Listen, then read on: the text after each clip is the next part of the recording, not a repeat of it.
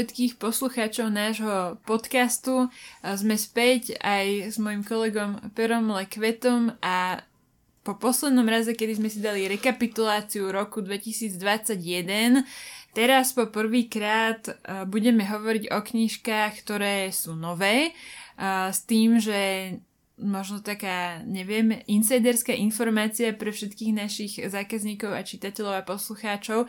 Január je jeden asi z najchudobnejších mesiacov na nové knihy, takže sme si tentokrát dovolili uh, vytiahnuť aj niekoľko titulov z konca minulého roka, ktoré um, nemali ešte taký dlhý životný cyklus na tom knižnom trhu, ale myslíme si, že stoja za vašu pozornosť. Takže bude to dnes taká Verím, že príjemná a zaujímavá kombinácia titulov decembrových, januárových a ranno februárových a dúfam, že sme ju namiešali pre vás, pre vás dobre a že niektorá knižka vás zaujíma natoľko, že možno potom navštívite niektoré Artforum alebo náš e-shop a, a dáte jej šancu.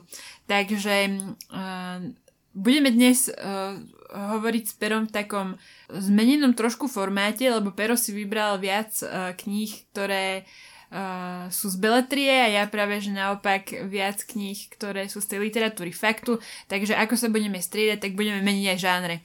Ale snáď vám to nebude vadiť, možno to bude o to uh, pútavejšie a bude sa to možno aj lepšie poči- počúvať.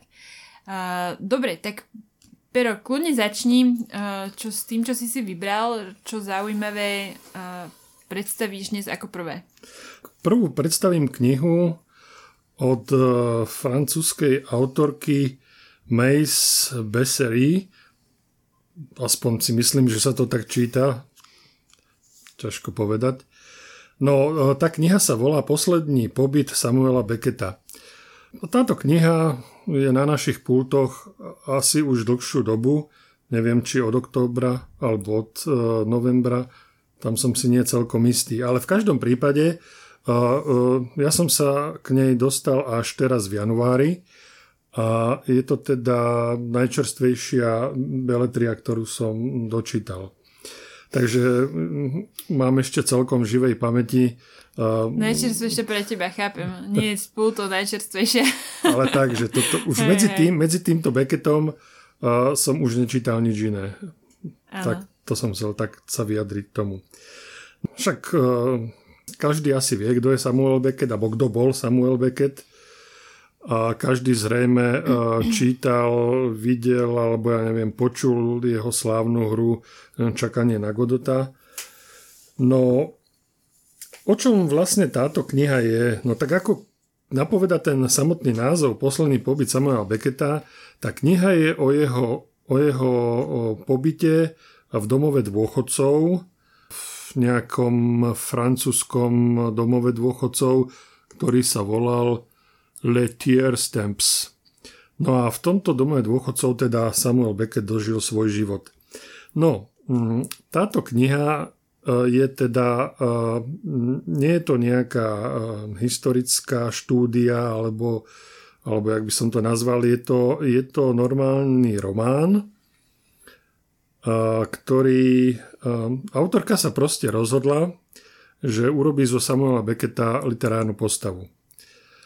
A takže ono to není ani jeho životopis, je to je to vlastne také, no, opisuje tam toto to posledné obdobie života, keď už bol Samuel Beckett starý. Myslím, že sa to odohráva v roku 1979. No a tá celá kniha je postavená takým štýlom, že vlastne prítomnosť sa strieda s Beckettovými spomienkami na teda minulosť. Možno by bolo zaujímavé si prečítať, čo samotná autorka napísala, alebo teda ako vyjavila svoj zámer. Tak ja by som si dovolil tuto tak na prebale jej slova odcitovať. Samuel Beckett zaisté žil a zaisté dožil v domovie dôchodcu Letier Stamps. V Paríži strávil ve vyhnanství půl století. Táto kniha není ovšem životopis, nýbrž román. Šlo mi o to, na základe skutečných i smyšlených faktů udelať z Becketa literární postavu, ktorá čeká na smrt, postavu podobnou jeho hrdinu. No, uh, takže toto bol zámer autorky. Uh, dá sa povedať, že tá kniha um, celkom zarezonovala a uh, získala najprestižnejšiu e, francúzsku literárnu cenu a teda Goncourtovú mhm. cenu. Mm. Čítanie tej knihy teda je... Není to nič optimistického, pretože uh, uh, tie útrapy uh, starého človeka, uh, ktorý uh, povedzme strávi celé dopoludne tým, že si naťahuje ponožky alebo niečo podobné, No, Beckett bol, Beckett bol známy tým, že bol e, samotársky typ, že sa vyhýba ľuďom, že jednoducho ľudí nemal bohviak v láske. A to, toto je vlastne zachytené aj v tom domove dôchodcov, kde on si žije sám vo svojej izbe, kde sa venuje e, prekladaniu svojich literárnych textov. V podstate už nemá žiadnu energiu ani, ani možno ani chuť písať nové texty. Jediné, on to aj vysvetľuje tým, že v podstate sa dostal do štádia, kedy mu už vlastne funguje iba štvrtina mozgu. To tam ako keby popisuje, hej, že už, už, už nemá tú kapacitu na to, aby tvoril nové veci, tak, tak sa snaží aspoň zapodievať prekladmi. A okrem toho podniká nejaké prechádzky, teda po okolí. No, tá kniha je v podstate... Áno, treba ubrať troška s rezervou, že čo je tam tá fikcia a čo, čo je tá skutočnosť. Uh, dá sa povedať, že Beckett veľa času trávi spomienkami na Joyce'a, ktorého považoval, alebo ktorý bol jeho učiteľom a, a, a s ktorým trávil hodne času, písal. Vlastne Joyce diktoval, Beckett písal, zapisoval teda jeho jeho vety a, a hodne spomína teda na Joyce'a a potom spomína teda na svoju ženu, na nejaké iné ženy. Spomína samozrejme na svoje detstvo, na svoju mamu a je to celé, no, je to celé také melancholické a zároveň také, také ako mierne depresívne. No. Ale Myslím si, že sa jej, eh, tej autorke sa podarilo celkom zachytiť takú tú, takú tú esenciu tej Beckettovčiny hm, v tom texte. No. V každom prípade je to, je to zaujímavá kniha, hlavne pre fanúšikov Samuela Becketa samozrejme. Takže asi toľko no, mm-hmm. k tomu. Takže ale nie, nie je to nudná kniha, lebo ja som sa tak pozastavila na to tvojou vetou, že a že si povedal, že pol dňa mu trvá natiahnuť si ponožky. Áno, tak on si... On, on to tam neopisuje. On si tak ako keby robil a uťahoval zo seba Jasne. hodne. A teda takto. To, jak bol v tom domove dôchodcov, tam je samozrejme personál, ktorý sa stará mm. o, tých, o, tých, o tých starých ľudí, ale on bol taký typ, aspoň autorka to tak podáva, že on nechcel, aby mu s niečím pomáhali. Aj keď mu to trvalo niečo dlho, tak chcel to robiť sám, chcel byť samostatný, chcel, proste ne, nevyžadoval, on nemal rád prítomnosť iných ľudí vlastne. Mm-hmm. Jemu vyhovalo to, že je sám, on sa nezúčastňoval žiadnych ako keby aktivít v tom dome dôchodcov, chodil sám na tie, pokiaľ vládal chodiť, tak chodil sám na tie prechádzky a, a teda väčšinu času trávil v izbe. Dokonca uh, ona píše aj o tom, že aj jedlo, ktoré teda ostatní um, dôchodcovia trávili spolu v jedálni, mm. tak jemu jedlo nosili do izby a on nechcel mm. dokonca ani, ani akože byť s nimi ani počas jedla. Takže tak no. Celkom extrém. Tak Beckett bol taký človek, takže myslím si, že sa jej to celkom podarilo mm. zachytiť. Jasne. Hovorím tu esenciu jeho. Dobre, super. No ja som si pozerala z tých kníh, čo som si na dnes vybrala, ale nie je tu žiadne, ktorú by som nejako plynule nadviazala na posledné dni Samuela Becketa, tak eh, nebudem sa teda asi ani snažiť, ale eh, teda, eh, ako sme hovorili, ty budeš dnes viac tú beletriu a ja budem viac tú literatúru faktu, takže do tejto kategórie patrí aj tá následujúca kniha, ktorú som si vybrala, volá sa Dokážeme zachrániť planetu Zem s podtitulom Príručka pre 21. storočie. No a teraz, ak niekto z našich poslucháčov prevratil očami, že zase ďalšia kniha o klimatickej zmene, tak uh, áno, rozumiem. Ale Túto knihu som si vybrala preto, lebo um, stále sú ľudia, ktorí o tej klimatickej kríze možno si ešte nič neprečítali, registrujú, že tých kníh je veľa a musím povedať, že väčšina z nich, aspoň mne sa tak zdá, že sú pomerne také dlhšie, hrubšie a to je výhoda práve tejto knihy, že vôbec nie je taká rozsiahla. Um, má vyše 100 strán, ale Kľúčovou vlastnosťou tejto knihy je, že ona vlastne uh, patrí do takého konceptu alebo edície, ktorá sa nazýva The Big Idea. Mali sme tú, tú edíciu a ju stále máme aj v angličtine, myslím, že začala vychádzať aj v češtine.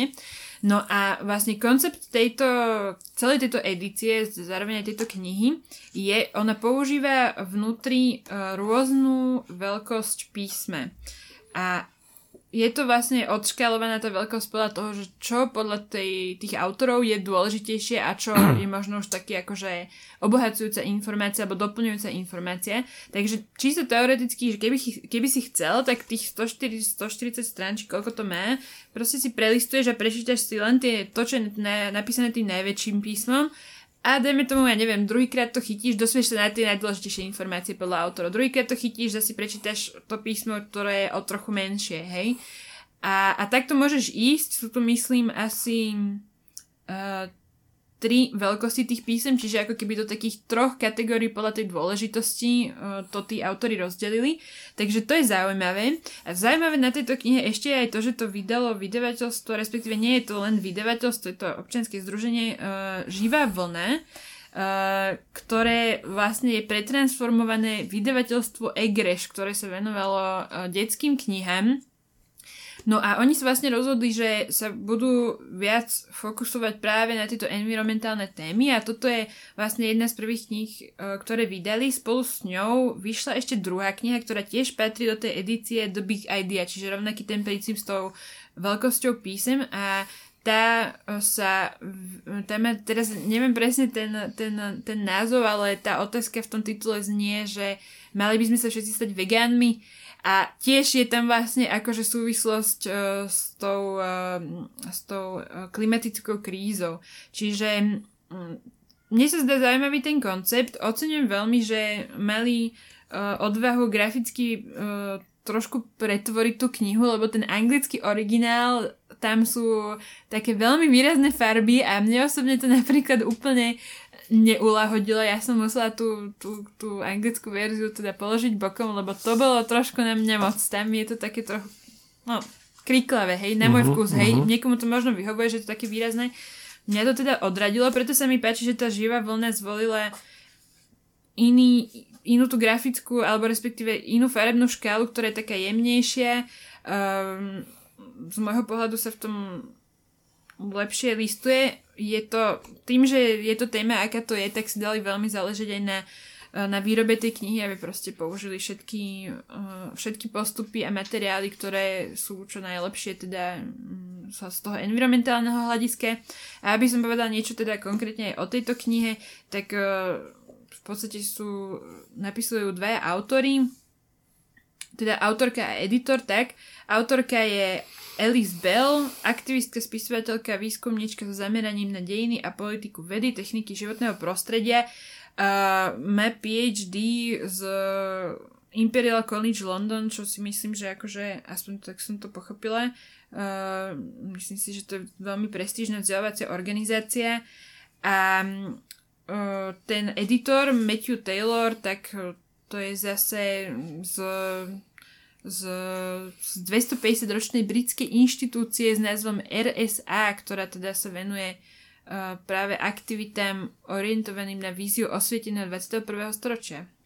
Takže veľmi, uh, veľmi zaujímaví ľudia a táto kniha uh, je, čo sa týka tej, tomu prístupu k tej klimatickej kríze, tak v v anotácii sa píše, že je rozumné a znepokojujúce. Mm-hmm. Čo teda rozumné, som, to som sa snažila asi dokázať tým, že práve tá autorka má aj vyštudované, aj, aj sa pohybuje v tejto oblasti. A znepokojujúce, no tak dneska drvia väčšina tých kníh o klimatických kríze je znepokojujúcich, takže Takže naozaj to, nie je to asi až také veľké prekvapenie, ale hovorím, ak niekto si chce prečítať takéto holé minimum o klimatickej kríze a dajme tomu, že ešte sa tým nejako veľmi nezaoberal, tak toto si myslím, že, že môže byť taký dobrý úvod aj vzhľadom na to rozčlenenie tej, tej dôležitosti. Uh-huh. A zaujímavý koncept, taký vzdelávací sa mi to zdá. A odporúčam samozrejme aj tú druhú knihu o, o tom, o mm, veganizme, hovorí sa to tak? Mali by sme byť všetci vegani. Myslím si, že môže to byť, e, môže to byť zaujímavé a ak, ak by niekto aj ne, ne, sa nestal vegánom po prečítaní tej knihy, tak minimálne určite sa nejaké podnety na rozmýšľanie to, to prinesie. Takže, takže super, hovorím, a za mňa aj tá grafická podoba určite sa to zlepšilo oproti tomu originálu. Uh-huh. Dobre, to, tak ja budem zase pokračovať tou beletriou. Uh, druhá kniha ktorú som dočítal ešte niekedy začiatkom decembra, je kniha Ivany Dobrakovej pod slnkom Turína. No, mm, myslím si, že toto je kniha, o ktorej sa bude, alebo teda asi sa bude od nej hodne diskutovať. Do určitej miery je tá kniha alebo mohla by byť kontroverzná vzhľadom k tomu, a aké povedzme sexuálne scény sa v nej vyskytujú. Mm-hmm. Neviem, ako by som to mal inak povedať, ale asi možno v tomto smere to bude také. No v každom prípade nie je to žiadna lacná evitovka, alebo ja neviem čo. Je to dobre premyslený a napísaný príbeh.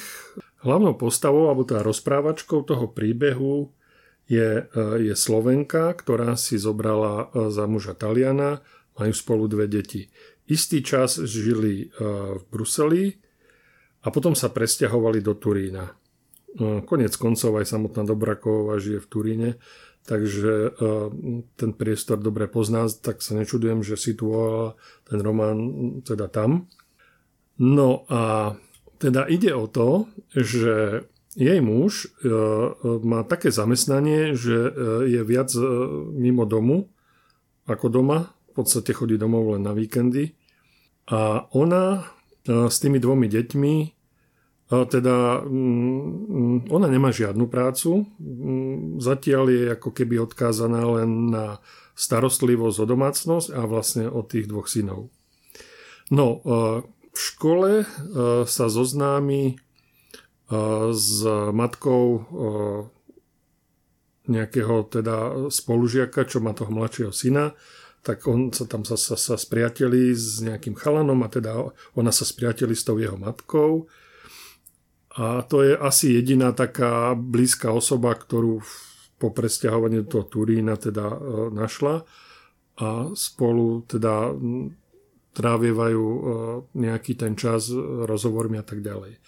No a táto talianka má muža, s ktorým sa vlastne táto hlavná hrdinka uh, zapletie. Mm-hmm. Ono je to ono je to tak, také zvláštne, lebo proste idú na nejaký basketbalový zápas, kde tie decka hrajú a namiesto nej tam príde on, ten muž, mm, ona ho tam zbada, tak sa spolu akože si sadnú vedľa seba a proste keď to celé končí, tak on z ničoho nič uh, ju poboská. Hej? A pre mňa to bolo také šokujúce a nečakané, že vlastne ani sa nejak nebránila, nenamietala. A, a tým sa to celé vlastne začalo. Mm-hmm. Že ten vzťah medzi nimi, hej, že a ona začala nejak o tom rozmýšľať, teraz, a, teraz ten pocit, že vlastne ten muž je stále mimo domu, že a, ako keby si nevenoval sa vôbec a, a, a teraz tento, tento, tento Talian proste nejakým spôsobom začne priťahovať. Ale m, mm, teraz je zaujímavé vlastne vykreslenie toho ich vzťahu, ktorý uh, je hodne drsný. Hodne o násilí. A mm-hmm. myslím takom až uh, možno až za hranicou miestami pre niekoho. Mm-hmm. Hej, mhm. že nie je to, nie je to žiadna, žiadna láska, žiadny nejaký nežný, ľubostný vzťah alebo čo. Ale vyslovene, že on, on ako policajt pôsobí takým, takým takým robustným dojmom, takým násilnickým ako keby a, a tak aj sa voči nej mm-hmm. vlastne správa. Čo ona nejakým spôsobom toleruje, dal by sa povedať, že, že v podstate sa jej to ako keby aj páčilo. A človek, čitateľ sa vlastne čuduje, hej? že ako môže, ako môže uh, prijímať takéto násilie, že, že sa jej to nie.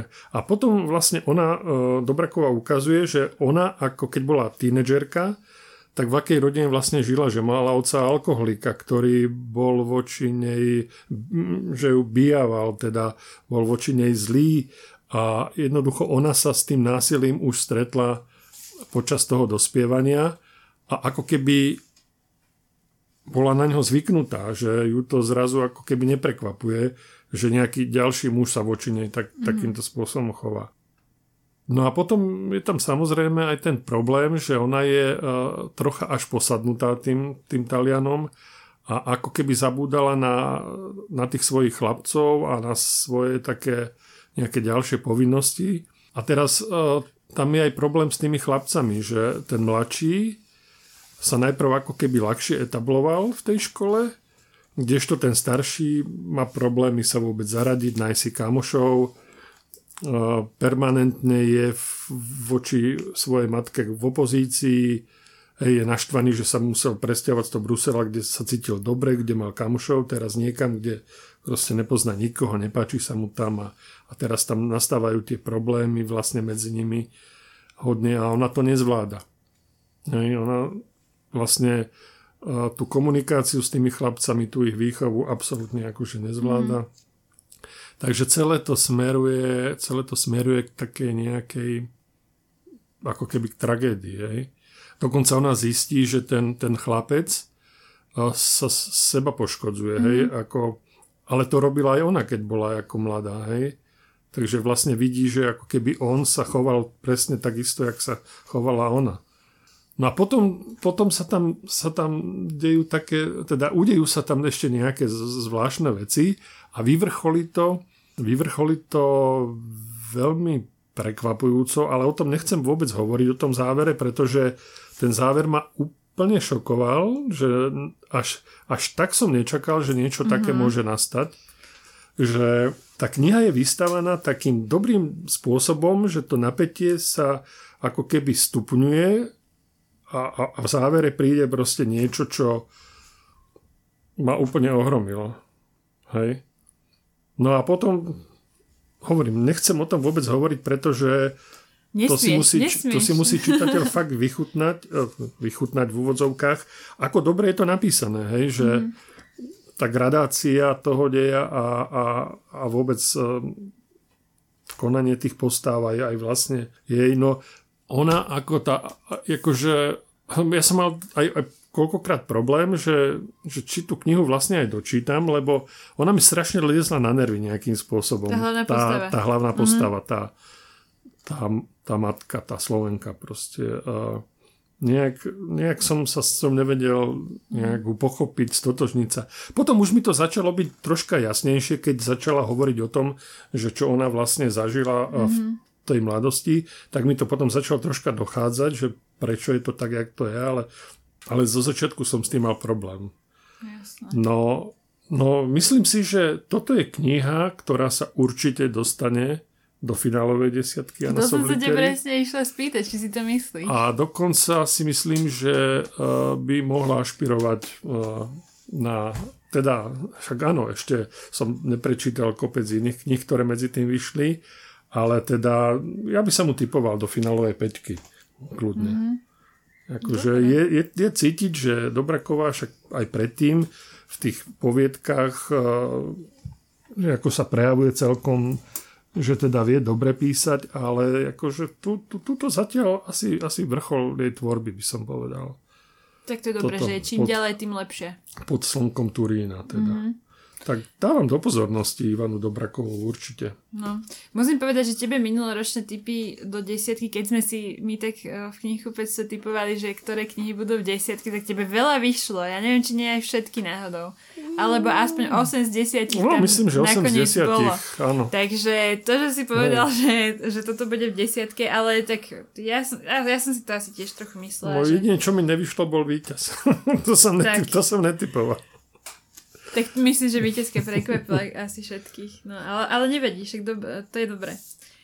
Uh, to zase, dnes keď sme fakt vybrali takú, také knihy, že nedá sa nadvie, nadviezať. Ne, nedá sa, neviem ako. Ne, to... Nemám takú fantáziu. Podľa mňa to vôbec nevadí.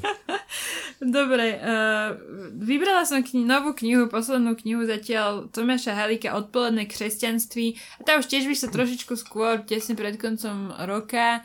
Uh, ale ešte sme o nej nehovorili a ja si myslím, že, že si to zaslúži pozornosť a ešte viac teraz, lebo sa hovorilo o tých výsledkoch uh, sčítania ľudu, obyvateľstva teda a uh, je to teraz v niektorých kruhoch téma, že skrátka najviac, najviac teda najpočetnejšie církev, že uh, rímskokatolícke, že jej ubudlo množstvo ľudí.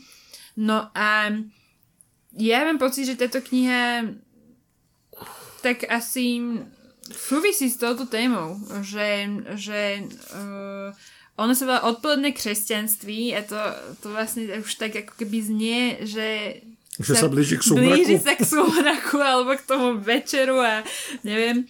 Ale má podtitul Odvaha k promnene, takže zas asi to Halik vidí aj optimistickým. No a pra, práve sa venuje tomu, on už, on už mal pred, uh, ja neviem, asi... No na vrchol tej korona krízy mu vyšla ešte jedna kniha Tomášovi Halikovi a tam špecificky riešil to, že ako vlastne korona premienia, uh, premienia tú nielen, že tú skladbu veriacich, ale celkovo tú vieru, že sa nemohlo chodiť do kostola a tak ďalej. No a táto kniha začína, začína takou vetou pápeža Františka a je to veta táto doba není jen epochou zmien, nýbrž zmienou epochy. Čo tiež je vlastne veľmi dôležité, a teraz nehovorím, že iba na rovni tej, tej náboženskej, ale akože všeobecne. Uh, a myslím si, že viacero kníh v súčasnosti to rieši, či už sa pozrieme na nejakú politológiu, sociológiu a tak ďalej. Takže je to v podstate téma, takže som rada, že to reflektuje aj niekto na tej náboženskej úrovni, lebo však u nás to tých veriacich je pomerne dosť. Uh, aj keď ubudli, tak je ich stále dosť je nás stále dosť. Čo ma ešte zaujalo, tak Halik robil na tejto knihe 6 rokov. Že nie je to iba výsledok uh, vlastne toho koronového obdobia, ako som spomínala tu, to bolo, čo tá sa volala čas uh, zavřených kostelov, myslím. Tak toto je výsledok jeho práce od 2015 do 2021. Takže je to také dlhšie jeho pozorovanie. Ak niekoho zaujímajú Halikové názory, ja si myslím, že sú aktuálne, tak uh, určite sa to, hodí si to prečítať. A zároveň môže to byť možno zaujímavé aj pre neveriacich práve pretože mám pocit, že ten Halik je asi tak uh, z nášho československého prostredia tak najviac otvorený aj nejakým iným vplyvom, možno, že takým fakt sociologickým a takto, takže myslím si, že dobrá kniha. Ja zatiaľ, čo som od neho prečítala, tak ma to, tak ma to väčšinou nesklamalo, takže, takže odporúčam. Tak vzhľadom na to, že koľko kníh už od Halíka vyšlo, tak mm. za, za, tu, za ten čas si získal, myslím si, veľké renomé u, mm. u, u čitateľov. Ja si tiež myslím. Hej. No, ne, nespomínam si na, na žiadnu knihu, ktorá by nebola prijímaná uh, s nejakým, že, ktorá by bola proste príjmaná nejak vlažne, hej, že viac menej mm-hmm. všetky tie knihy uh, bol o ne záujem od čitateľskej obce, takže... Áno, však koniec to aj o toto je dosť veľký záujem. One, my sme ju nejako tesne pred Vianocami, myslím, vypredali. Neviem, či to je dotlač, alebo sme ho už iba nemeli, ale, ale o Halike je vždy veľký záujem. No tak hovorí sa o ňom veľa, on sa ku mnohým aj spoločenský témam aj vyjadruje, takže myslím si, že hovorím, mne sa zdá ako veľmi rozhľadený človek, takže ak niečo z tejto témy si prečítať, tak myslím si, že Halik je, je dobrá voľba. Takže odpoledné křesťanství sa volá táto knižka. Tak môžeme postúpiť ďalej. Že treťou a poslednou beletriou, ktorú som čítal v decembri, a ona aj vyšla teda v decembri, tak je uh, nová kniha poviedok Paula Konetyho, ktorá sa volá Niečo malé, čo každú chvíľu vybuchne. Paula Konetyho som už čítal predtým, celkom dobre poznám jeho tvorbu, páči sa mi jeho štýl písania. Táto zbierka obsahuje 5 poviedok a všetky tie poviedky sa vlastne týkajú témy, čo to robí s deťmi, keď sa rozpadá rodina. Uh-huh.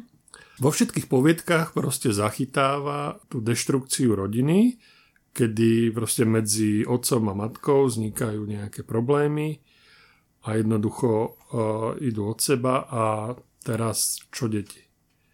Nejak to vnímajú, čo to s nimi robí, nejaké majú problémy vlastne a tak ďalej. No napríklad v prvej poviedke tak tam uh, je to o anorektičkách, mm-hmm.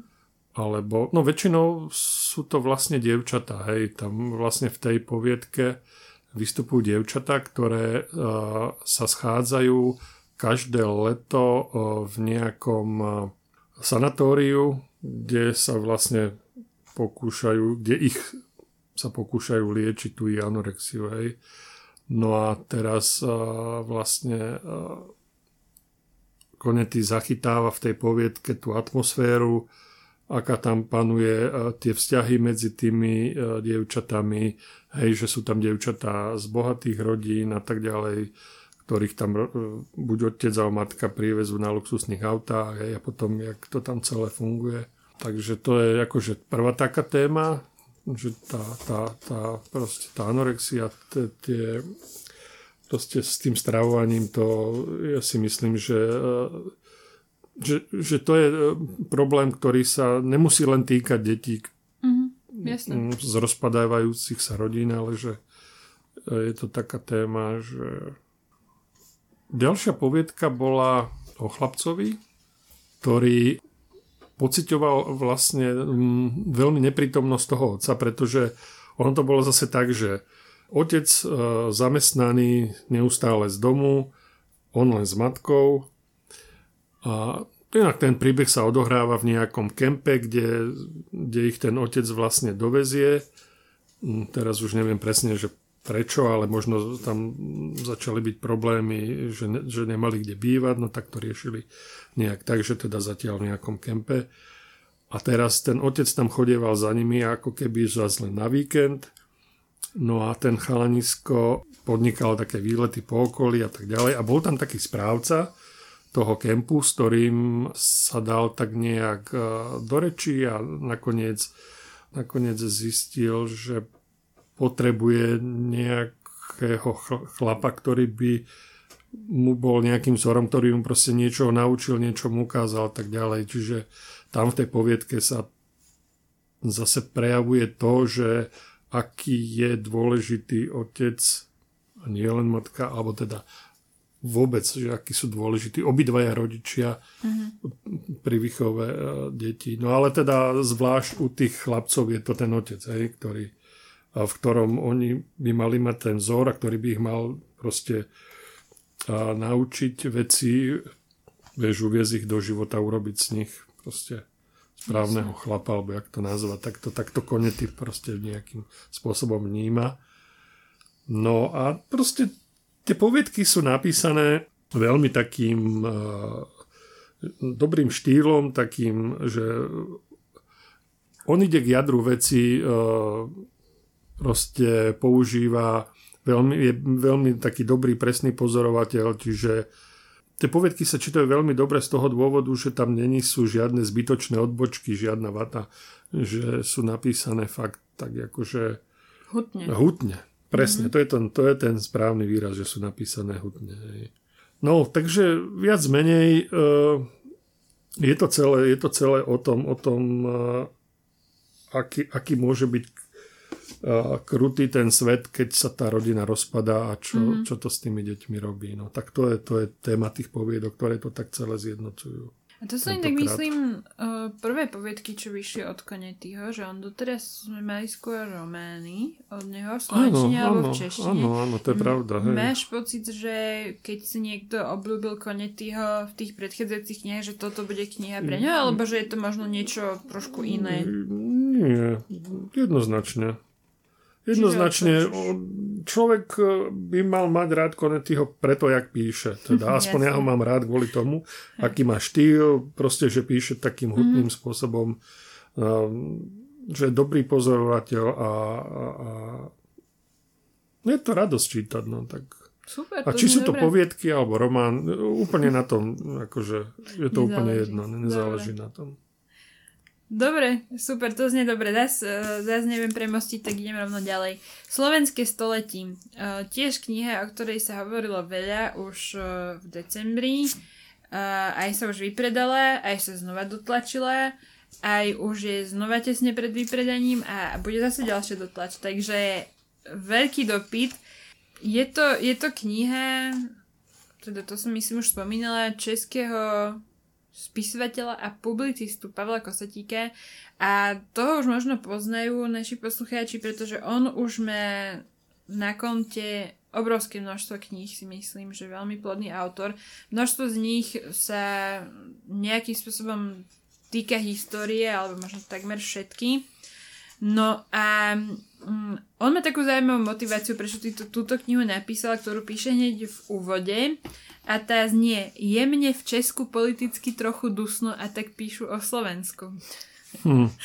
Um, ale ďalej potom pokračuje, že vlastne nápad prišiel z nejakej besedy s čitateľmi, hm, kde sa ho pýtali na prvú Československú republiku a tak ďalej a on proste na tým potom nejako to v ňom ostalo a pracovalo to v ňom táto téme.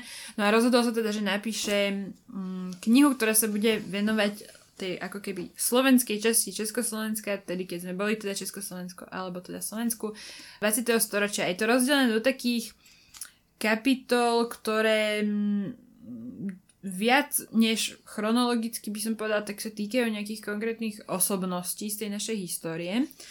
No a mm, sú tu, sú tu rôzni teda ľudia, akože začína tu Vavrom Šrobárom, ktorý tak to je ten prelom presne 19. 20. storočia a končí to až pri Mečiarovi. Takže myslím si, že skutočne to celkom slušne pokryl. Je to taká kniha, ktorá aspoň nejaký som, ja som ju kúsok čítala a potom som ju chvíľu počúvala, pretože Český rozhlas uh, polovicu z toho vlastne pripravila aj ako audioknihu, bolo to dostupné niekedy do 8. januára, alebo tak, tak niečo z toho som aj počúvala. No a je to napísané tak, že myslím si, že aj ľudia, ktorí si myslia, že celkom ovládajú tú históriu Slovenska, tak sa tam dozvedia niečo nové a zároveň to ponúka aj taký základný prehľad, že ne, nejde to do nejakých akože nechcem povedať, že zbytočných detailov, ale skrátka, ak to niekto chce po tejto knihe siahnuť v tom zmysle, že možno, že fakt si vybudovať tie základy histórie o slovenskej 20. storočia, tak aj na to je to dobrá kniha. Myslím si, že všeobecne, že pokrýva veľké množstvo, že veľa ľudí bude spokojných, keď si ju prečíta, ak majú záujem o túto tému. Takže z tohto ohľadu sa mi tá kniha veľmi páči. Dávala som už niekoľkokrát na náš Artsforový Facebook a už keď som ju dávala v nejakej tej druhej, tretej vlne, tak už, už ľudia, ktorí ju mali prečítanú, tak tam písali, a e, boli z nej nadšení. Takže e, ja tiež z toho, čo som zatiaľ čítala, počula, tak sa mi tá kniha páči a myslím si, že vo všeobecnosti, že Uh, že ju fakt môžeme odporúčať a um, som zvedavá na tú druhú polovicu, keď som sa nedostala, keď už tam sú fakt tie novodobé dejiny, ktoré v podstate však, hej, niektoré mečerové rozhodnutia doteraz nás ovplyvňujú, takže Myslím si, že toto bude veľmi ešte zaujímavé, keď sa dopracujem do tejto časti, na tu sa, na tu sa fakt teším. A mám pocit, že možno aj my vie, vieme toho mnoho, čo sa dialo v Česku a tá, tá naša, vyloženie naša história potom vychádza trošku tak na, na pomer tých vedomostí skrátka a myslím si, že doteraz ešte stále aj na školách trvá taký ten ten smutný proces, že to 20. storočie sa preberá už v tom poslednom ročníku a už iba tak zrýchlika. Uh-huh, uh-huh. Takže aj na toto je to podľa mňa super, že aj nejakí mladší čitatelia, možno, že dokonca aj maturanti z diepisu, neviem, tak uh, si prídu v tomto na svoje a dozvedie sa niečo nové takým veľmi kompaktným, ale nie úplne nie úplne nejakým takým uh, skratkovitým spôsobom, že zase tá kniha má uh, nejakých 350 strán, čo samozrejme na 100 rokov není nejako veľa, uh-huh. ale zároveň ja som nemala nejaký pocit, že by nemám rada knihy, ktoré obzvlášť v histórii ti dávajú veci do kontextu a táto kniha to robí. Uh-huh. Že nie je to, že máš nejaké vybraté udalosti, ale že v podstate aj cez tie osobnosti, napriek tomu, že to píše, že, že cez tie osobnosti a nie cez udalosti, tak sa mi to zdalo v celku také akože prepojené, že to tak pekne nadvezovalo. Takže ja som zatiaľ veľmi spokojná s, tohto, s touto knihou a akože určite odporúčam a určite odporúčam si ju kúpiť e, čím skôr, aby bola, lebo potom sa na ňu zase bude čakať. takže, takže hej. A, a odchádza, odchádza denne strašne veľa kusov, takže, takže treba si ju zaobstarať, ak o ňu máte záujem. No dobre. No poslednou knihou, ktorú som si dnes vybral, je kniha od Petra Bera a volá sa Matematici, ja a ty.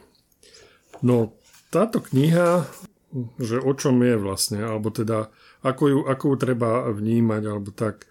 No, nie je to určite učebnica matematiky a vzhľadom na to, že sa aj e, dotýka histórie matematiky, tak nie je ani nejakou e, učebnicou histórie matematiky.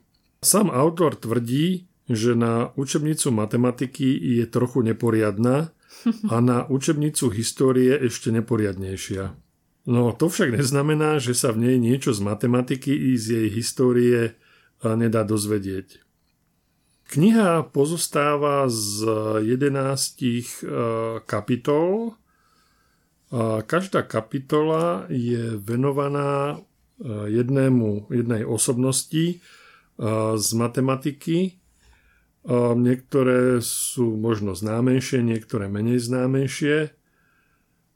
Začína to Pythagorom, pokračuje to Zenónom, Euklidom, Archimedom, Diofantom a je tam ešte Galileo Galilei, Johannes Kepler, Isaac Newton, Gottfried Wilhelm a Leibnicom to celé končí.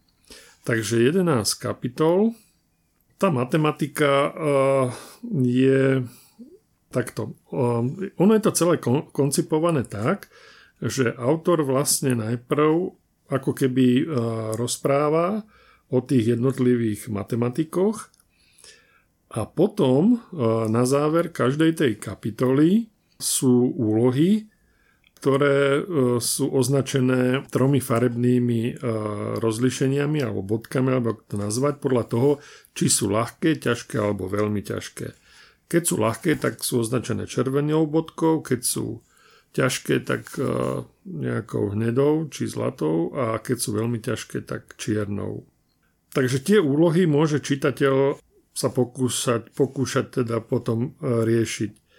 A možno, že niektoré úlohy, ktoré sa zdajú veľmi ťažké, nemusia sa javiť e, pre toho daného človeka až tak ťažké a možno, že zase tie, ktoré sú ľahké, nemusia byť až také ľahké. Závisí od mm-hmm. toho, ako je človek v matematike zbehlý. Hej? No, takže je to taká, taká kniha, kde sa človek môže dozvedieť uh, všeličo z histórie matematiky a teda uh, môže sa zabaviť riešením vlastne matematických úloh. Ak je to pre ňo zábava teda. No, no, hej. A čo ja viem, čo by som ešte k tomu povedal?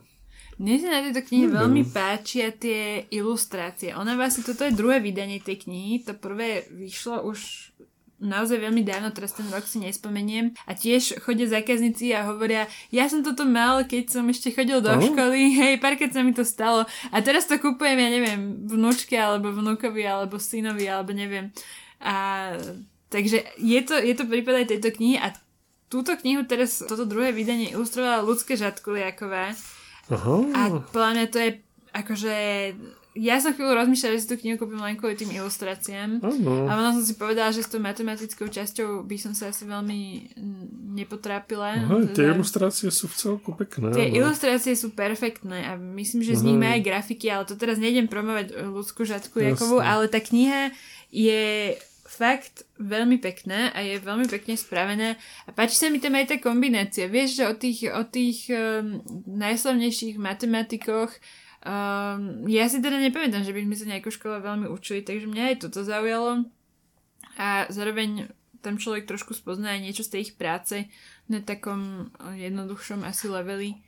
Uh, Už som si spomenul, no. čo som chcel povedať, že vlastne, jak sú tam tie matematické úlohy, tak keď sa človek vlastne nedopracuje k vyriešeniu tej úlohy, tak na záver, na záver je tu taká kapitola, pre tých, ktorí si chcú porovnať výsledok a spôsob riešenia. Mm-hmm. Hej? Čiže tam sa vlastne môžu dozvedieť, ako, ako sa daná úloha mm-hmm. vlastne, ako ju treba riešiť, Hej. akým spôsobom ju treba riešiť a či ten výsledok, ku ktorému aj dospeli, je naozaj správny. Čiže dá sa overiť, každá tá matematická mm-hmm. úloha sa dá overiť správnosť jej riešenia. No, tak to je dôležité veľmi. To je veľmi dôležité. No a mne sa páči, tak, že to tak. môže byť aj taká, taká vec, čo vie robiť e, rodič s dieťaťom alebo starý rodič s dieťaťom. Vieš, že ako keby aj taká spoločná. A asi možno ešte by sme to mohli vekovo nejako zaradiť, lebo, lebo ja mám pocit, že toto je skôr pre mladších čitateľov. V zmysle ja neviem, druhý stupeň mm, základnej školy? Ja si myslím, že by to mohlo byť druhý stupeň základnej školy, prípadne aj strednej školy. Tak, ja, ja to tiež tak vidím. Takže, mm. ale akože v zásade možno, že aj dospelí, možno práve preto by sa mi tá kniha zišla, že by som si doplňala všetky svoje medzery, čím pozdravujem svojho matematikára, ktorý mi vytrval celú strednú školu, dával trojky. No, tak fajn, no, to je dobré, že to vyšlo s takýmito peknými ilustráciami. Hej, je to veľmi pekné, akože... Hmm. Páči sa mi, tá zlato-červená kombinácia je na tú matematiku taká, taká luxusná. Takže odporúčame určite matematici ja a ty si pozrieť aj na našej stránke. No a ja zakončím, o, sme si to dneska tak o, na záver vymenili. Je to, máme to na beletristickej strane pultu, túto knižku a je to grafický román alebo komiks, ak chcete. Ešte stále som sa poriadne nenaučila rozlišovať medzi týmito dvoma žánrami. Volá sa Sabrina, autorom je Nick Drnason a táto kniha je zaujímavá asi najmä preto, že to je prvý komiks, ktorý bol kedy nominovaný na cenu, uh, na, vtedy bola ešte Man Bookerová, hej, teraz už je iba Bookerová. No a je to kniha, ktorá je veľmi aktuálne v tom zmysle, že autor sa v nej snaží v podstate na fiktívnom príbehu opísať um, veci, ktoré myslím si, že v dnes spoločnosti zažíva úplne každý a takmer každého aj ovplyvňujú. Uh, hlavnému hrdinovi sa stane taká veľmi nemilá a asi nezvyčajná vec. Um, zmizne mu priateľka, partnerka. No a začnú to teda médiá rozoberať, lebo sa to zastane za takých akože veľmi záhadných okolností. Skrátka ona sa jedného dňa neobjaví, začnú všetci hľadať a potom sa to začne riešiť akože aj na verejnosti. No a samozrejme, že sa to dostane aj na sociálne siete a tak ďalej a tak ďalej a sa to nabaluje, nabaluje, nabaluje, veľa sa o tom hovorí a dostane sa tento mladý muž do situácie, do ktorej podľa mňa nechce byť nikto z nás, že on zrazu začne byť aktérom tých všetkých až takých prekrúcení toho, vie, že ako tí ľudia, jak fabulujú, že ako sa to stalo a každý má tú svoju pravdu a zverejňujú na tom internete, tak on zrazu vlastne je stredobodom tých, tých uh, dohadov a tých akože takých e, až, asi v tom v jeho prípade až takých mm. vymyslených, až takých konšpiračných proste A nesmeruje to až k tomu, že by ho obviňovali z toho, že on má v tom prsty? Ako si vedel? No bo väčšinou to tak býva. Áno, presne tak, tak samozrejme tak, takto, takto presne, presne aj v tomto prípade dopadne. Táto kniha má teda dve také roviny. Jedna je tá, že sa tam rieši samozrejme to zmiznutie a druhá je teda tá, že sa tam rieši, rieši práve tie dopady tých sociálnych sietí, ale v tomto prípade je to ešte tak inak by som povedala posunuté, že snaží sa to práve cez toho jedného konkrétneho človeka na takom veľmi praktickom akože príklade, hoci fiktívnom, ale praktickom, uh-huh. sa vykresliť a myslím si, že môže to byť, môže to byť dosť zaujímavé a mám takú iba jednu obavu, že tá kniha sa asi dostane skôr k tým ľuďom, ktorí už vedia, čo by to, čo tie, aké, aké dopady majú tie sociálne siete a sociálne médiá.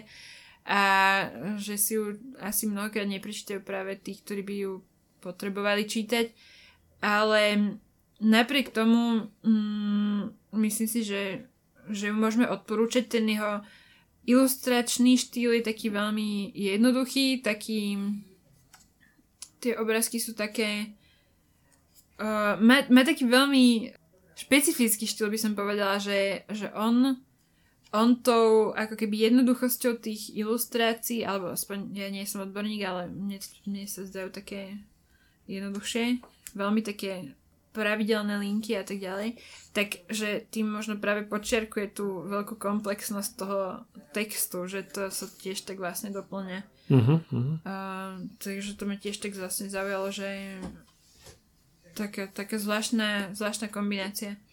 Takže Sabrina. A vydalo to vydavateľstvo Absint, čo je super, lebo sa niekto na Slovensku púšťa do vydávania kvalitných komiksov a, a grafických románov.